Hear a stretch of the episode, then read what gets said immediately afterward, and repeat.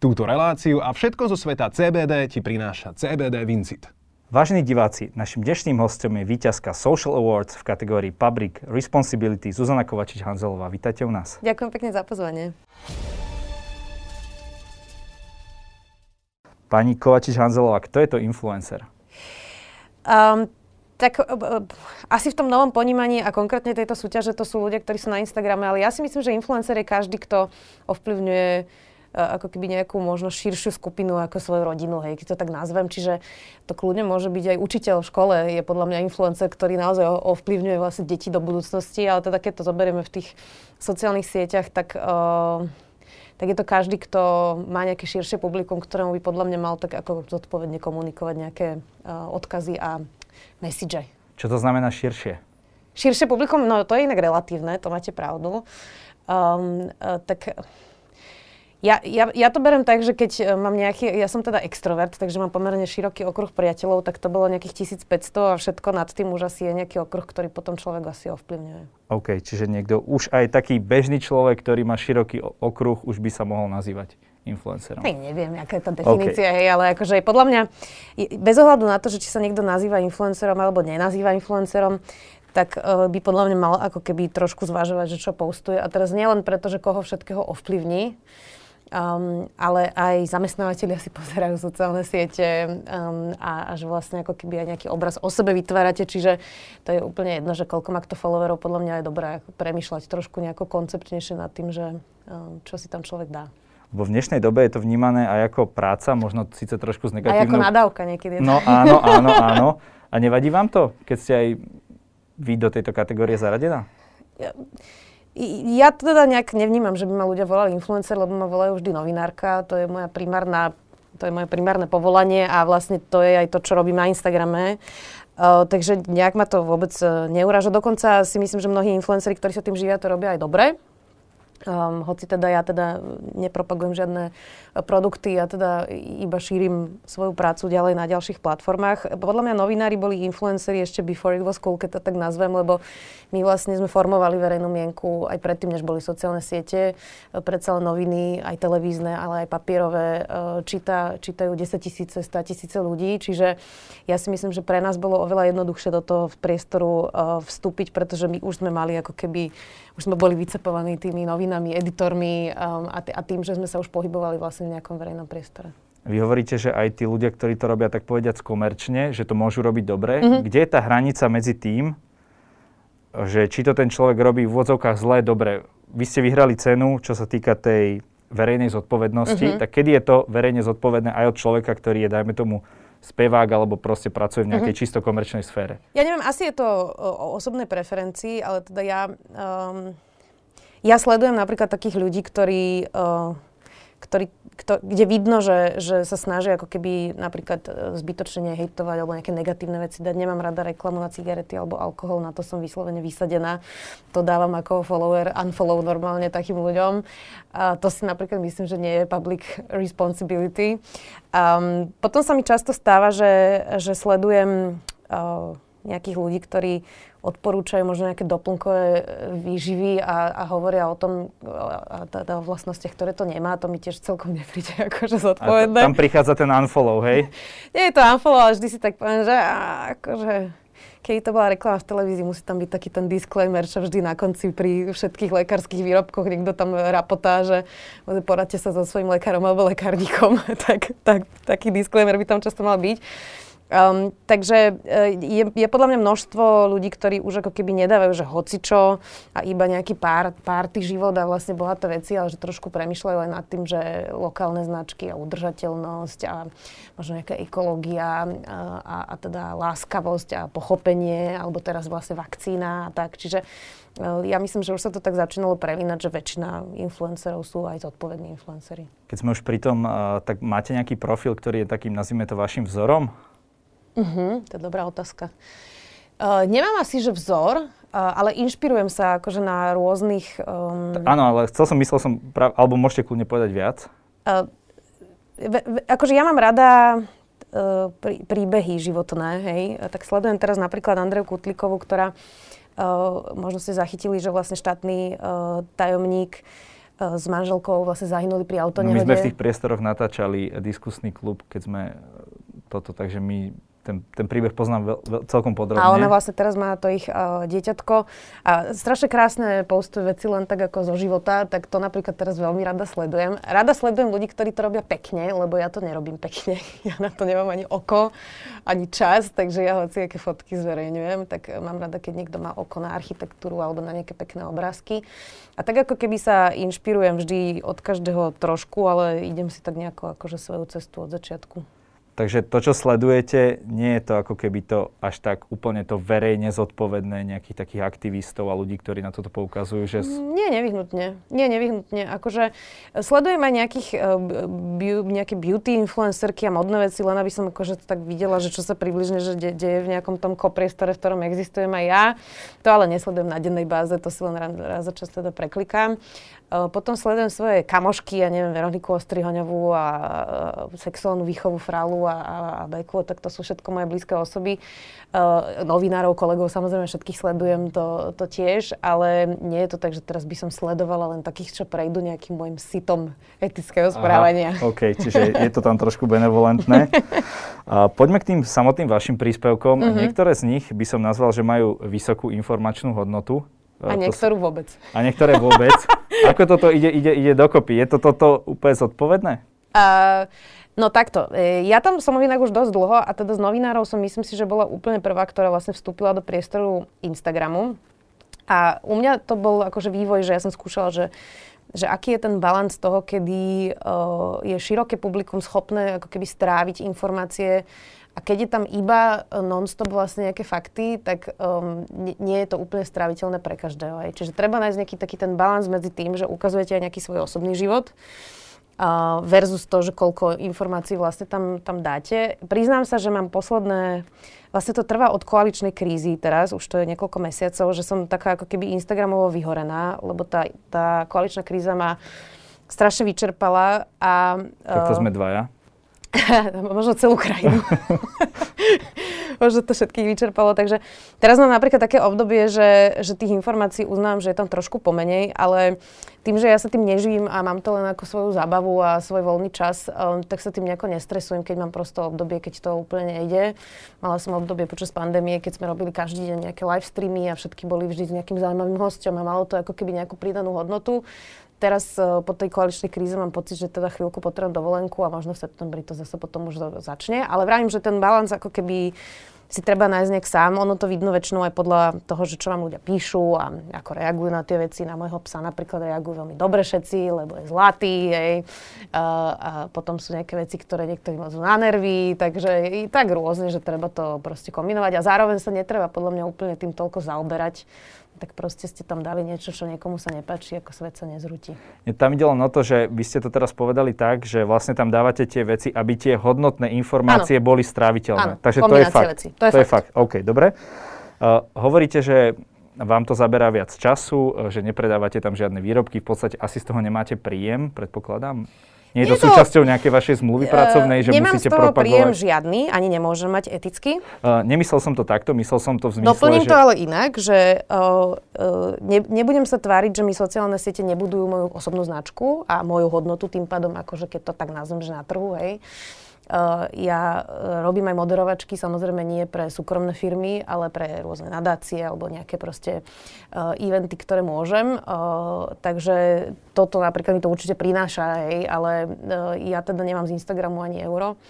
A aj by som bola rada, keď to tak zostalo. Aj som sa teraz rozprávala s niekým, že si to vlastne neviem celkom predstaviť, že s kolegyňou sme sa o tom predvčerom bavili, že si neviem predstaviť, že by som teraz zrazu ako keby to svičla a že propagovala tam nejaké výrobky. A teraz vôbec to nezazlievam tým influencerom, len hovorím za seba, lebo vlastne podstata novinárčiny je vyhybať sa propagácii a PR a sme na to všetci veľmi citliví, takže, takže neviem si to celkom za seba úplne predstaviť. Dobre, ale napriek tomu vám to zaberá veľké množstvo času. Je to proporčné?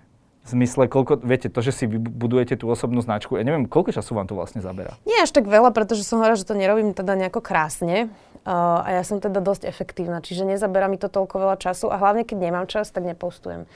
Uh, teraz som napríklad mala také dva dní, že, že sme toho veľmi veľa nestíhali, takže tých storiek bolo prosto málo. A tým, že ja sa tým neživím, tak sa nič nestane, keď tam tie storky uh, nemám.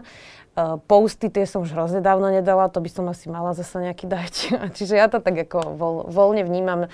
Nestojí ma to toľko času, ja neviem, možno hodinu denne, keby som to zrátala všetko, nie je to nejaké extenzívne. Len to je to, že uh, ja si to tak predstavujem, hej, že uh, teraz musíte na to chvíľku myslieť 10 minút, potom ja neviem, idete niekam na výlet. Tam Nemyslím na to vôbec. Nie. Práve, že to sa mi tak za tie roky z, z, zautomatizovalo, že keď niečo vidím, vyťahnem mobil, urobím storku, postnem a nezaoberám sa tým vlastne. A tým, že ja som není detailista na rozdiel napríklad od mojho muža a že ne, nezakladám si na tom, aby to bola proste dokonalá fotka, tak ja to proste odfotím, postnem a ďalej sa tým ako keby nezaoberám. Čiže uh, nestojí ma to vôbec toľko času a za tie roky už to mám vyslovene, že zautomatizované, že niečo vidím, vyťahnem, urobím, postnem, bodka. A vy hovoríte, alebo v minulosti ste sa vyjadrili, že z uh, Facebooku sa presúvate skôr na Instagram, že je tam menej hejtu a tak ďalej. Áno. Ale nie, nie práve Instagram takéto médium, ktoré ukazuje bežným ľuďom ten život tých celebrít, ktorý možno ani nie je reálny a potom z toho majú rôzne depresie, úzkosti. Ja som si aj čítal o tom nejaké štúdie uh-huh. v príprave na dnešný rozhovor, takže je to relevantná vec. Je to absolútne relevantná vec, preto si myslím, že by nás to malo byť viacej, ktorí ukazujeme ako keby rôzne aspekty života. Ja sa stále snažím komunikovať uh, ľuďom, aj keď si s nimi niekedy píšem, ale aj, aj teda na mojich sieťach, že uh, ja sa aj pohádam s mojim mužom. Samozrejme, že to nebudem ako vysielať naživo na svojom Instagrame, ale uh, neexistuje plné manželstvo, kde nie sú žiadne nezhody a ktoré ako teda možno nejaké existujú, ale je ich teda asi veľmi málo a že teda mám aj horšie dni, aj lepšie dni, mám aj dni, keď e, proste sa rozplačem a, a podobne, čiže treba to podľa mňa komunikovať. To, čo som si začala teraz všímať, a je to za mňa teda dosť šialené, je, že aké filtre vlastne používajú rôzne influencerky a to ma začína teda dosť švať, musím povedať. Uh, rob, mám takú zábavu, že keď si kúkam tie storky, um, bohužiaľ to väčšinou teda baby, ktoré to používajú, tak vždy dám, že kliknem na ten efekt a dám, že skúsiť a zistím, že čo to s tou tvárou robí. A to, to je normálne, to, to sú šialenosti. To je, že iný človek vlastne úplne. A robia to baby, ktoré sú modelky, aj, že krásne, proste, že človek by si povedal, že wow, tak táto určite žiadny filter nepotrebuje, hej, tak toto ma teda musím povedať, že znepokuje veľmi, lebo sama na sebe vidím, že že si sa na to pozriem a poviem si, že no tak ja takto nevyzerám, hej, ani takúto pleť, keď sa zobudím ráno, nemám. Uh, tak čo to musí robiť ešte s niekým, kto nie je zastabilizovaný po 30 a, uh, a má 13, 14, 15 rokov. Detskí psychológovia mi teraz hlásia, že im chodí veľa dievčat s uh, poruchami príjmu potravy a že presne z tohto majú akože depky. Takže myslím si, že trošku by sme mohli na tom popracovať, aby to bolo viacej teda reálne a menej fejkové. No, ako, ako teda využívať tú sociálnu sieť, aby z toho niekto, kto chce aj regulérne niekoho takéto sledovať, aby z toho on sám nemal depky? Ja napríklad, keď cítim, že pozerám nejaký profil a že to vo mne vzbudzuje negatívne e, nejaké emócie, tak väčšinou tomu dám unfollow. Že sledujem sama seba, ako na tie veci reagujem a keď mi to nerobí dobre, tak to proste unfollownem. Uh, takže nesledujem takéto, takéto veci, to je možno taká základná vec. A, uh, a druhá vec je, že tak ja neviem, možno by sme viacerí mali byť v tom priestore, ktorý budeme poukazovať na to, že, že treba byť proste trošku skutočný a že ja neviem, ako ja v mojej kariére, dneska sa možno niekomu zdá, že mám super job, ale ako prešla som všelijaké momenty v svojej kariére, keď to vyzeralo, že zo mňa nič nebude, alebo teda, že som ja nebude novinárka, aj. Museli sme odísť e, z televízie, viacerí kolegovia, tiež to bolo extrémne náročné obdobie, takže že nie je to všetko len ako jednorožce a dúhy, a, a väčšinou za každým úspešným človekom stojí príbeh, kde vám povie, že ho vyhodili, alebo že proste aké všetky prekažky stretol na tej ceste. Tak vnímam, že toto musíme komunikovať tým mladým a uh, že viac o tom musíme proste hovoriť. Hoci je to niekedy nekomfortné pre mňa, ako keby hovoriť o nejakých svojich chybách, lebo je to niečo, na čo človek nerad spomína, keď mal proste ťažké obdobie, ale možno je to potrebné, no.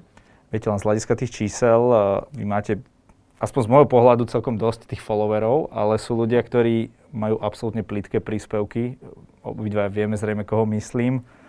A tam sú násobne, možno o pol milióna viac a, a tak ďalej. Tak koľko z nich je kúpených, si ešte odpovedzme, ale uh, myslím tých followerov. Aha. ale... Koľko? Ako to, tak, ako to funguje? Ja je, počúvam furt, že niektoré tie influencerky, ktoré majú 500 a viac tisíc, že si kupujú proste followerov, ale neviem, možno to okay, není, len počúvam okay. také klebety stále. Okay. Uh, ale jasné, uh, tak pozrite sa, aj v televízii uh, sú sledované relácie, ktoré proste nie sú dokumentárne filmy o ťažkých témach. Hej. Veď to je proste normálne, že je nejaký segment, ktorý je oddychový. Hej.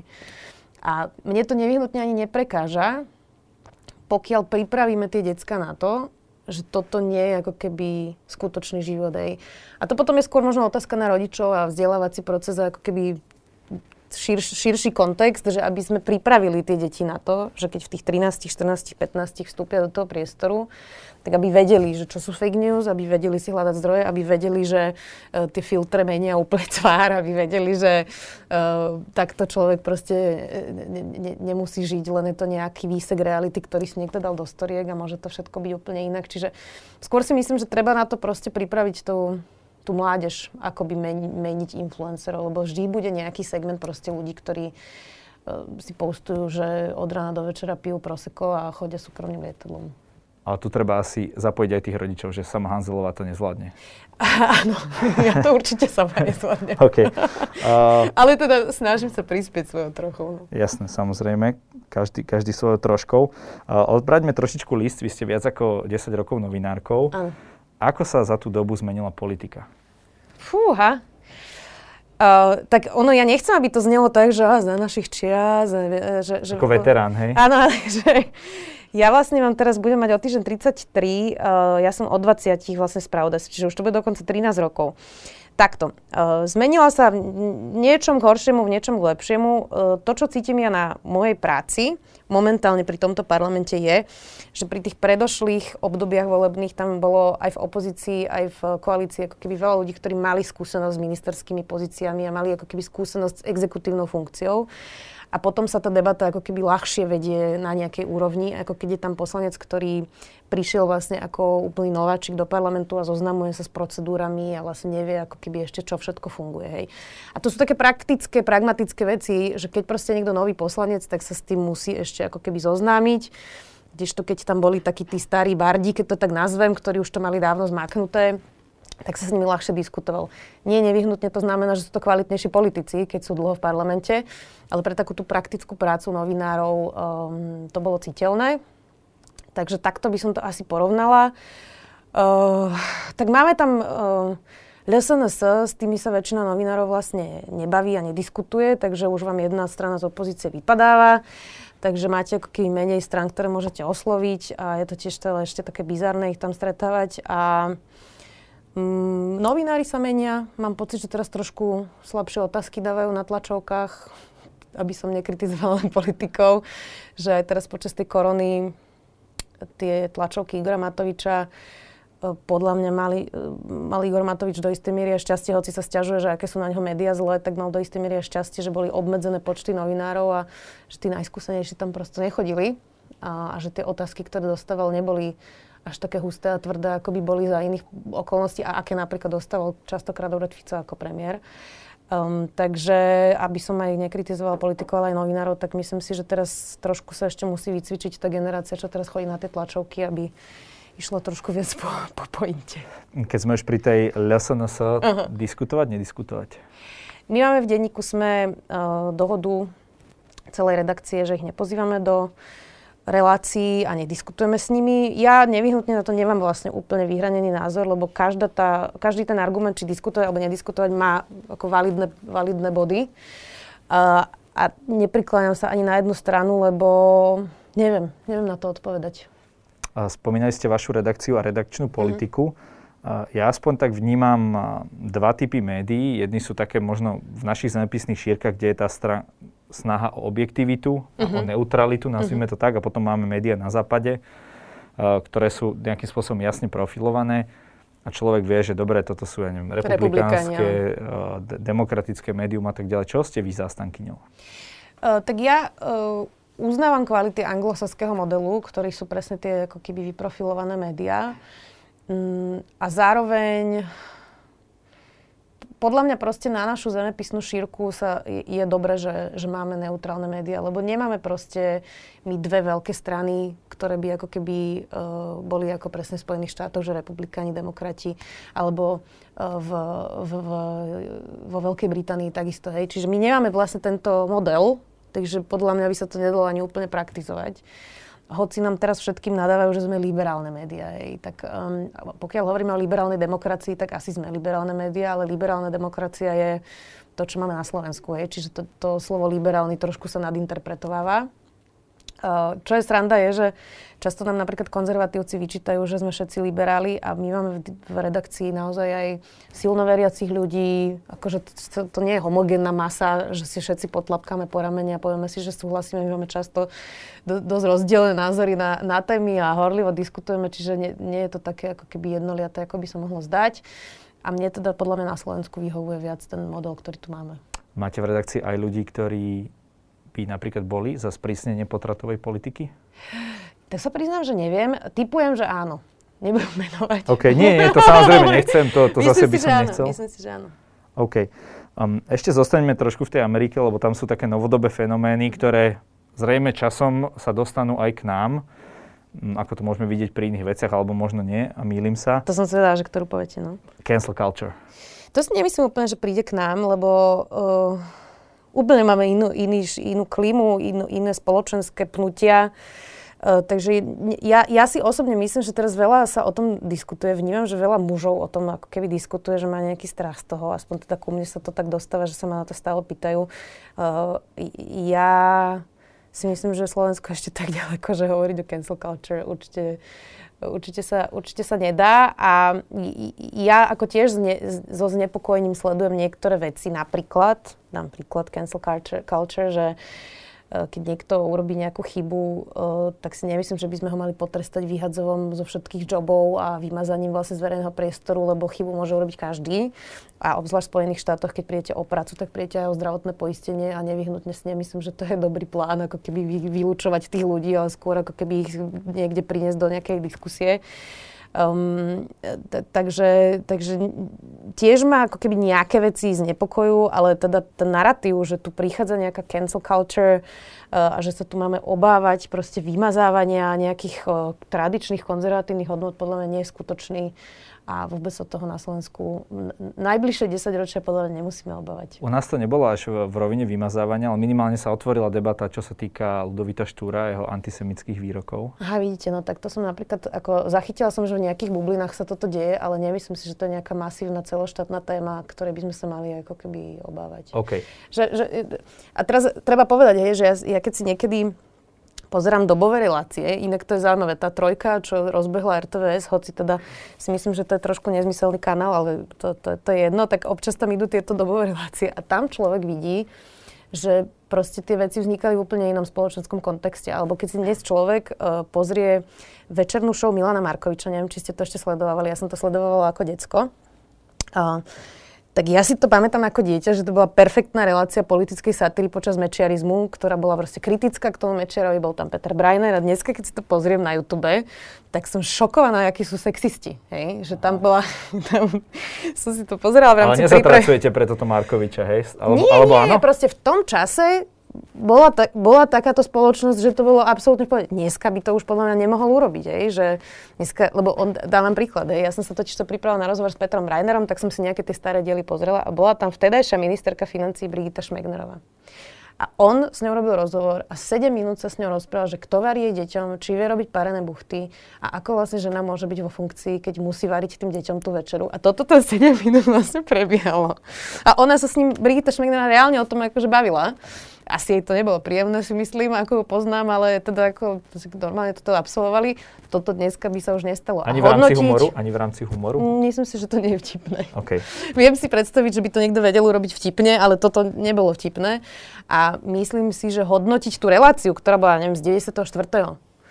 očami 2021 je proste, ne, to nemôžeme ani urobiť, lebo to nevznikalo v 2021 a vznikalo to proste v 94. Poďme na ďalšiu kontroverznú tému. Mm-hmm. Black Lives Matter. Aha, to je kontroverzná téma? Nie? Nemám ja taký pocit. OK, tak aký na to máte názor? Na Black Lives Matter? Ja si myslím, že uh, Slováci majú stále na všetko vyhranený názor a hrozne malo informácií. Um, ja teda sledujem americkú politiku a snažím sa teda sledovať aj americké akože kultúrne pohyby a porivy uh, podrobnejšie asi ako bežný Slovák. A napriek tomu si netrúfam ako keby v dvojminútovej odpovedi hodnotiť E, staročia proste nejakých problémov, ktoré majú v spoločnosti v Spojených štátoch. Čítala som o tom výborné knihy, keď mi niekto napíše, môžem ich odporučiť, počúvam to veľmi veľa podcastov, ale vzhľadom na to, že som viackrát bola aj v Spojených štátoch aj dlhšiu dobu, aj s novinármi, um, tak viem, že to nie je jednoduchá téma, ani čierno-biela téma a myslím si, že by prospelo aj Slovakom viacej, keby uh, prestali byť neustále v nejakom zákope a, a hovoriť, že ja som za a ja som proti a väčšinou o tom tí ľudia aj tak nič nevedia. Možno niečo podobné ako vzťah Izrael a Palestíny. Výborný príklad, áno. áno. Každý má na to názor so mnou sa recepční ako vo vchodoch do budov rozprávali o palestínsko-izraelskom konflikte. Nič o tom nevedia, ja o tom viem ako novinársky proste informácie, ale tiež si ako neodvážim robiť nejaké politologické elaboraty dlho, e, dlho trvajúceho konfliktu. Ale proste všetci majú na to jasný názor. No. Ja som pozeral takú dlhú debatu, bol tam aj váš host, aj náš pán Joch. Uh-huh. S, s, s, jed, s jedným uh-huh. jeho oponentom, na meno si nespomeniem. A, a na túto tému? Na túto tému uh-huh. a práve stalo to na nejakých tých faktoch. A, a tie ako keby, že sa to dostalo na tú dreň, boli tie fakty a tie som mal pocit, že si my nevieme overiť. Nevieme si overiť, že kedy palestínci čo navrhli, kedy Izraelci, že to nie sú také tie, úplne tie historické milníky, ale mm. to som už trošku odbočil. Poďme k vašim témam. Uh, vy sa napríklad venujete chudobe a rómskej otázke. Snažím sa. Prečo tieto témy? Um, ja som to už viackrát hovorila, ja som teda v živote mala to šťastie, že som sa narodila do bratislavskej um, bohatšej rodiny. Uh, mala som šťastie, nejako som sa o to nepričinila, proste som sa do tejto rodiny narodila a keby som sa narodila do uh, rodiny v Kešmarku alebo niekde proste v Rakúsoch, v Lomničke, to je jedno, tak by som skončila úplne rovnako ako tie deti, ktoré sa narodia do tých osád, pretože to nie je ani geneticky podmienené, ani podmienené farbou pleti, ale práve tým, že v čom človek vyrastá.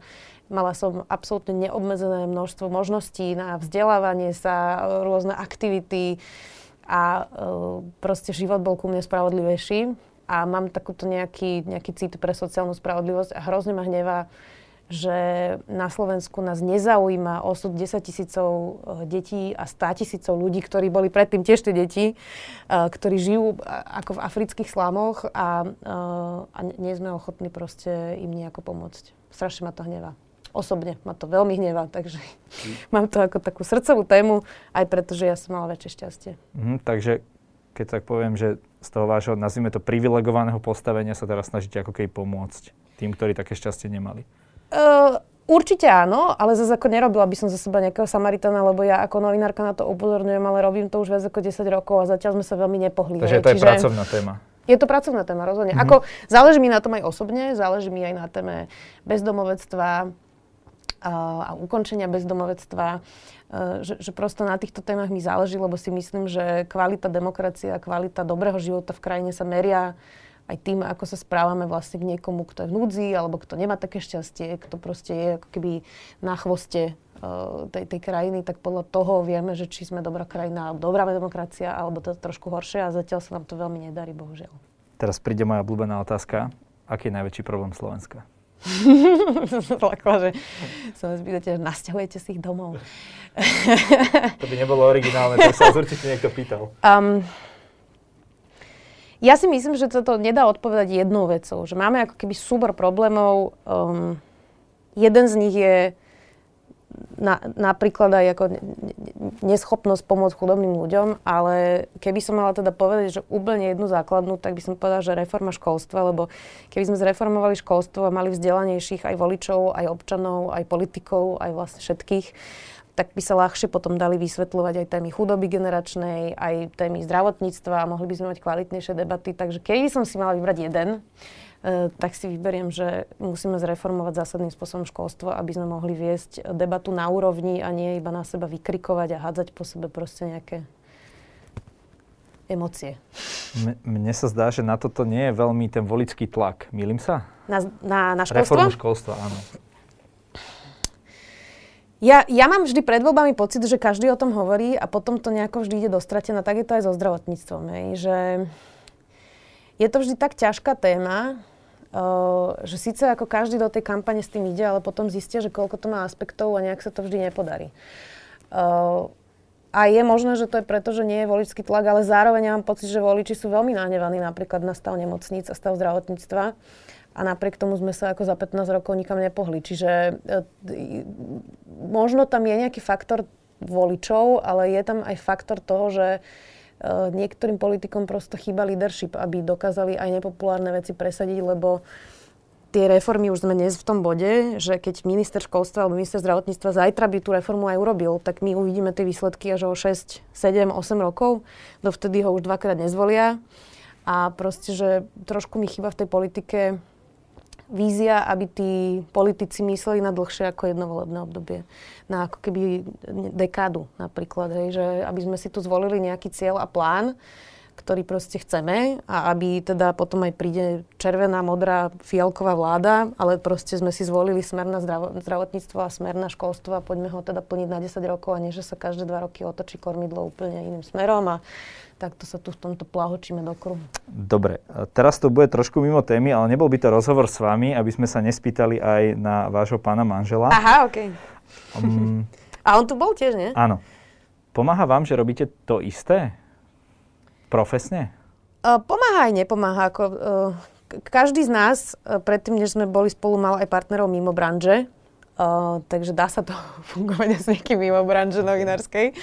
Uh, a pomáha to, viete v čom veľmi, že te, teraz už trošku menej v, ne, v našich bodoch momentálne kariéry, ale keď sme obidva robili reportérov, takých tých denných redaktorov v televíziách, uh, tak sa strašne často stane, že sa dohodnete, že štvrtok ideme na večeru. A uh, parlament sa rozhodne, že bude rokovať po 19. a vy ste tam do jednej do rána a proste musíte zavolať tomu partnerovi a povedať, že vieš fakt na to mrzí, síce sme si to naplánovali, ale ja prosto nemôžem odtiaľ to odísť. A uh, máme preto obidva oveľa viac pochopenia, lebo robíme to isté a vieme, aké to vie byť nevyspytateľné. A mojich tých vzťahoch ako keby predtým uh, som videla, že toto bolo ako keby často problém, ktorý že ťažko pochopí niekto, kto nie je novinár, že ako je možné, že ty si niečo naplánuješ dva týždne dopredu. Je to večer o, o, o 7 alebo o 8 a ty sa nedostavíš. Že, že, že, že to, v tomto nám to ako keby pomáha. Pomáha nám to v tom, že jeden druhého posúvame. Dávame si navzájom kritiku, uh, feedback a uh, diskutujeme o tom, a, ale ako nie je to základný pilier nášho manželstva. Ok, jasné. Keby môj muž sa zajtra rozhodol, že povie robiť niečo úplne iné, tak nerozvedieme sa. Zostajeme spolu. Rozumiem. Um, vy ste povedali, že s manželom sa o, ohľadom politiky nehádate. Uh-huh. Tým predpokladám, že máte zhruba podobný názor. Nie, nie, vôbec nie. Nie? Nie, v niektorých veciach vôbec nemáme rovnaký názor. Uh, ako, dobre, aby, zase ako tie úplné základy nejakého svetonázoru asi áno. A, že demokracia. Ale, a, áno, okay. áno, áno, áno, ale, ale ale máme rôzne pohľady, dokonca máme rôzne pohľady aj na to, že koho máme ako obľúbených e, členov v politike, alebo proste, kto nám je sympatický. Dokonca, to dúfam, že ma teda môj muž za to nezabije, ale nevolili sme rovnako. Takže, takže nie, nie je to tak, že máme na všetko vôbec, len sa vieme o tom normálne rozprávať, lebo ja, ja často nechápem, že prečo ľudia sa vedia ako o politike dohádať tak, že si spolu nesadnú za jeden stôl, lebo, lebo veď predsa to vás môže iba obohatiť sa rozprávať s niekým, kto má na nejaké veci trochu iný názor a vysvetliť si ako keby nejaké postoje, lebo podľa mňa najväčšia nuda diskusie je rozprávať sa s niekým, s, s kým absolútne na vo všetkom súhlasíte, to vás nikam neposunie. Zrejme z vás, urči, teda určite z vás nedostanem, uh, koho, koho ste vy volili? alebo manžel volili, ale u, našich divákov bude určite zaujímať, na aké témy politické máte iný názor. No to tiež nemôžem povedať, lebo môj muž mi vždy vyčíta, že toto hovorím, lebo my by sme nemali vlastne hovoriť o svojich politických názoroch vôbec. Aha. Aby keď nám sedí ten politik v štúdiu, tak nemal pocit, že sme zaujatí, lebo máme nejaký názor na Dobre, tak nepovedzte, že kto má aký názor, ale povedzte, že v čom sa líšite. Akože zdravotníctvo, školstvo, ja neviem, rómska otázka, čokoľvek. Hmm. Uh, teraz mi nič také nenapadá, ale napríklad na, e, ako v generačnej chudobe máme pohľady na veci e, niekedy iné a dokonca aj v zdravotníctve máme niekedy na veci pohľady iné. E, ale nie je to že on je čierna a ja som biela, ale že na nejaké ako čiastkové veci tak diskutujeme o tom a ja si o tom prosto myslím niečo iné názorovo, ako, ako si o tom myslíme muž. Ale e, nerada aj hovorím na to, že, že, že, strašne často sa ma ľudia pýtajú, že či som pravičiarka, lavičiarka, najviac mám rada, keď sa mi striedajú politici vlastne v štúdiu povedia, že ja viem, že vy ste ma nevolili, ale to mi povedia všetci, hej. Čiže, e, a tak to podľa mňa má byť, že oni vlastne netušia, koho ja som volila, čo si myslím. Všetci si myslia, že som ich určite nevolila, to je pre mňa dobré znamenie, že som na nich akože tvrdá. Uh, a, ale tým pádom my o, my o tom vlastne nemôžeme hovoriť práve preto, aby neprišiel tam niekto a povedal, že no tak vy ste naša. Jasné, chápem. Máme tu ešte na vás a, pár takých rýchlych otázok zo Startupu. Ideme do toho? Tak um, dúfam, že budeme vedieť rýchlo odpovedať. No je to trochu teplo Mo- už. môžete trošku. Vyklimovali sme to, nechceli sme ešte počas, lebo by to tu fučalo. Tak hádam to zvládnem. Čo by ste boli, keby ste neboli novinárkou? Toto strašne často dostávam túto otázku. Uh, neviem. Robila by som niečo zaujímavé. Možno v nejakom mimovládnom sektore, alebo... Foodblogerka? To asi by ma Nie, nebavilo. OK. Uh, aké máte nejaké obľúbené médium po denníku SME? Denník N mám veľmi rada. OK. Aká otázka na vás vás najviac vytočí? Okrem toho, že kedy bude mať deti, to ma dosť vytača, musím povedať, lebo môjho muža sa to nikto nepýta, tak ma vytačajú hlúpe otázky. Ale nie je to na konkrétnu tému, ale že keď je to hlúpe, tak to nemám rada. Čo je napríklad hlúpa otázka? Uh, keď sa niekto, napríklad, keď sa niečo spýta, čo si vie za 3 sekundy vygoogliť, hej, že to ma vie akože dosť rozčuliť, to sa strašne často na Instagrame stáva, že uh, oveľa jednoduchšie by to aj pre toho človeka bolo, keby si to vygooglil. sú také, že základné informácie, že prosím ťa, aké sú prav- pravidlá cestovania do Českej republiky? Pravidlá cestovania do Českej republiky. Enter. Hej. A, takže to ma vie ako keby hnevať takéto, um, takéto jasné otázky, ktoré si človek že úplne super rýchlo vie nájsť sám. Niekto múdry kedy si povedal, že keď chcete niečo zmeniť, musíte ísť do politiky. Môžete vylúčiť, že by ste niekedy išli do politiky? No, myslím si, že to môžem vylúčiť. OK. A Čo Vôbec ma... ma to neláka, inak sa priznám, akože OK. absolútne. OK, OK. Ja som spokojná s pozíciou, e, keď uh, ich môžem spovedať. Jasné. Čo majú Slováci robiť, pokiaľ chcú žiť v lepšej krajine? Voliť, um, zaujímať sa, nečítať iba titulky, to je najväčší problém momentálne, myslím, že um, každý má názor a prečítal si na Facebooku dva titulky, ktoré mu len tak ako medzi vyskakovacími oknami vyskočili. Takže trošku treba si naštudovať veci a informovane robiť rozhodnutia. Takto by som si to asi predstavovala. Koľko by mal človek zarábať priemerne v čistom, aby mal spokojný život? Tak závisí asi od regiónu, v ktorom Tak býva. Vy ste z regiónu odtiaľto z Bratislavy, tak Inak ja, to je sranda, že ja som dneska volala so Saifom, sme spolu hovorili a sme sa o tom bavili, že vlastne koľko musí človek zarábať, aby bol spokojný a že vlastne čím človek viac zarába, tým stále má viac pocit, že ešte trošku som potreboval viacej. A sme sa tak bavili, že vlastne my máme všetko, čo potrebujeme v podstate, hej, že vlastne viac ako potrebujeme máme, hej. Čiže um, ako, ne, ne- nepoviem číslo, lebo dopadnem ako niektorí politici, ktorí hovorili, že by vyžili z minimálnej mzdy a potom Tak. to dostali naspäť. najmenšie číslo, aké sme tu mali, zatiaľ každý host A to dostávajú všetci rovnaké otázky? Uh, takmer rovnaké Aha. ako no. modifikované. A Richard Sulik čo povedal? Uh, Richard, nie, vtedy sme ešte tieto otázky Á, nemali. škoda. Vtedy sme ešte tieto... To by som si vypočula. A keď príde Sulík, dúfam, že príde, tak uh, bude aj na ňo otázka. Mhm. A najmenej sme tu mali zatiaľ tisíc eur. Najmenej bolo tisíc eur? Najmenej. A to povedal kto?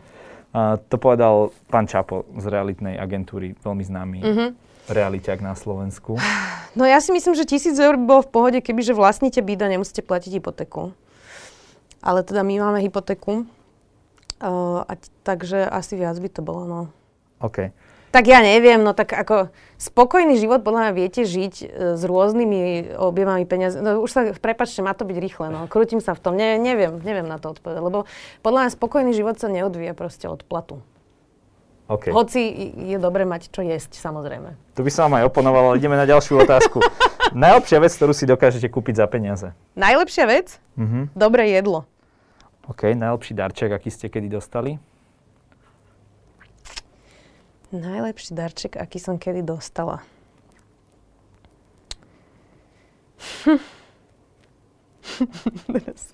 Nechcem nikoho uraziť, lebo môj muž sa si to pozrie a povie, že veď som ti dal toto a To už toto. rozmýšľate tak politicky Áno, trošku. áno, povedz, korektne. Najlepší darček. Um, Tak niečo od muža rýchlo vymyslíte. inak dal mi turistické topánky, lebo chcel, aby som chodila s ním na turistiku. To, No. to nebol najlepší darček. Výborný darček, super, gratulujeme. Nie, dal mi, inak musím povedať, že dal mi už dvakrát uh, umelecké diela, ktoré sú moje obľúbené a dal mi fantastickú knihu, to som si dobre, že spomenula. Uh, Kelvin a Hobbes, poznáte ten komiks? Áno. Tak mám celú vlastne ich Neviem, či v smečku nie je v novinách, alebo tak. Chodilo to v smečko v novinách a uh, mám vlastne, to sú tri také veľké, veľké knihy uh, úplne všetkých tých komiksov za tie roky Kelvin a Hobbes. A to mi, to mi dal môj muž, inak to bolo aj dosť drahé, lebo to je taký akože zberateľský kúsok. Tak to, to napríklad si občas otvorím a sa na tom chechcem, lebo to sú hrozne také milé, milé komiksy aj s takým ako životným odkazom vždy. OK. Najlepšie sa zrelaxujete pri? P- večera s kamarátmi. A aké najlepšie jedlo dokážete uvariť? Uh, ja som veľmi dobrá kuchárka, takže asi všetky lebo ja do čoho sa pustím, tak zväčša ako na štvrtý pokus to musí už výsť. Ale moja špecialita sú bolenské lázanie. Idem ich inak dneska aj variť, keď prídem odtiaľto. Aká zahraničná kuchyňa sa vám najviac páči, alebo vám najviac chutí? Uh-huh. Uh, ako keby som, keby som mohla jesť neobmedzené množstvo sacharidov, tak poviem talianska. Lebo akože cestoviny na všetky životné spôsoby sú podľa mňa na, akože najchutnejšie. Ale keďže nemám toto životné šťastie, tak si vyberám azijsku a, a po, pod tón indickú. Uh-huh. Najkrajšie miesto, kde ste kedy boli? Veľmi veľa krásnych miest sme videli, ale myslím si, že úplne najkrajšia bola zatiaľ asi Brazília.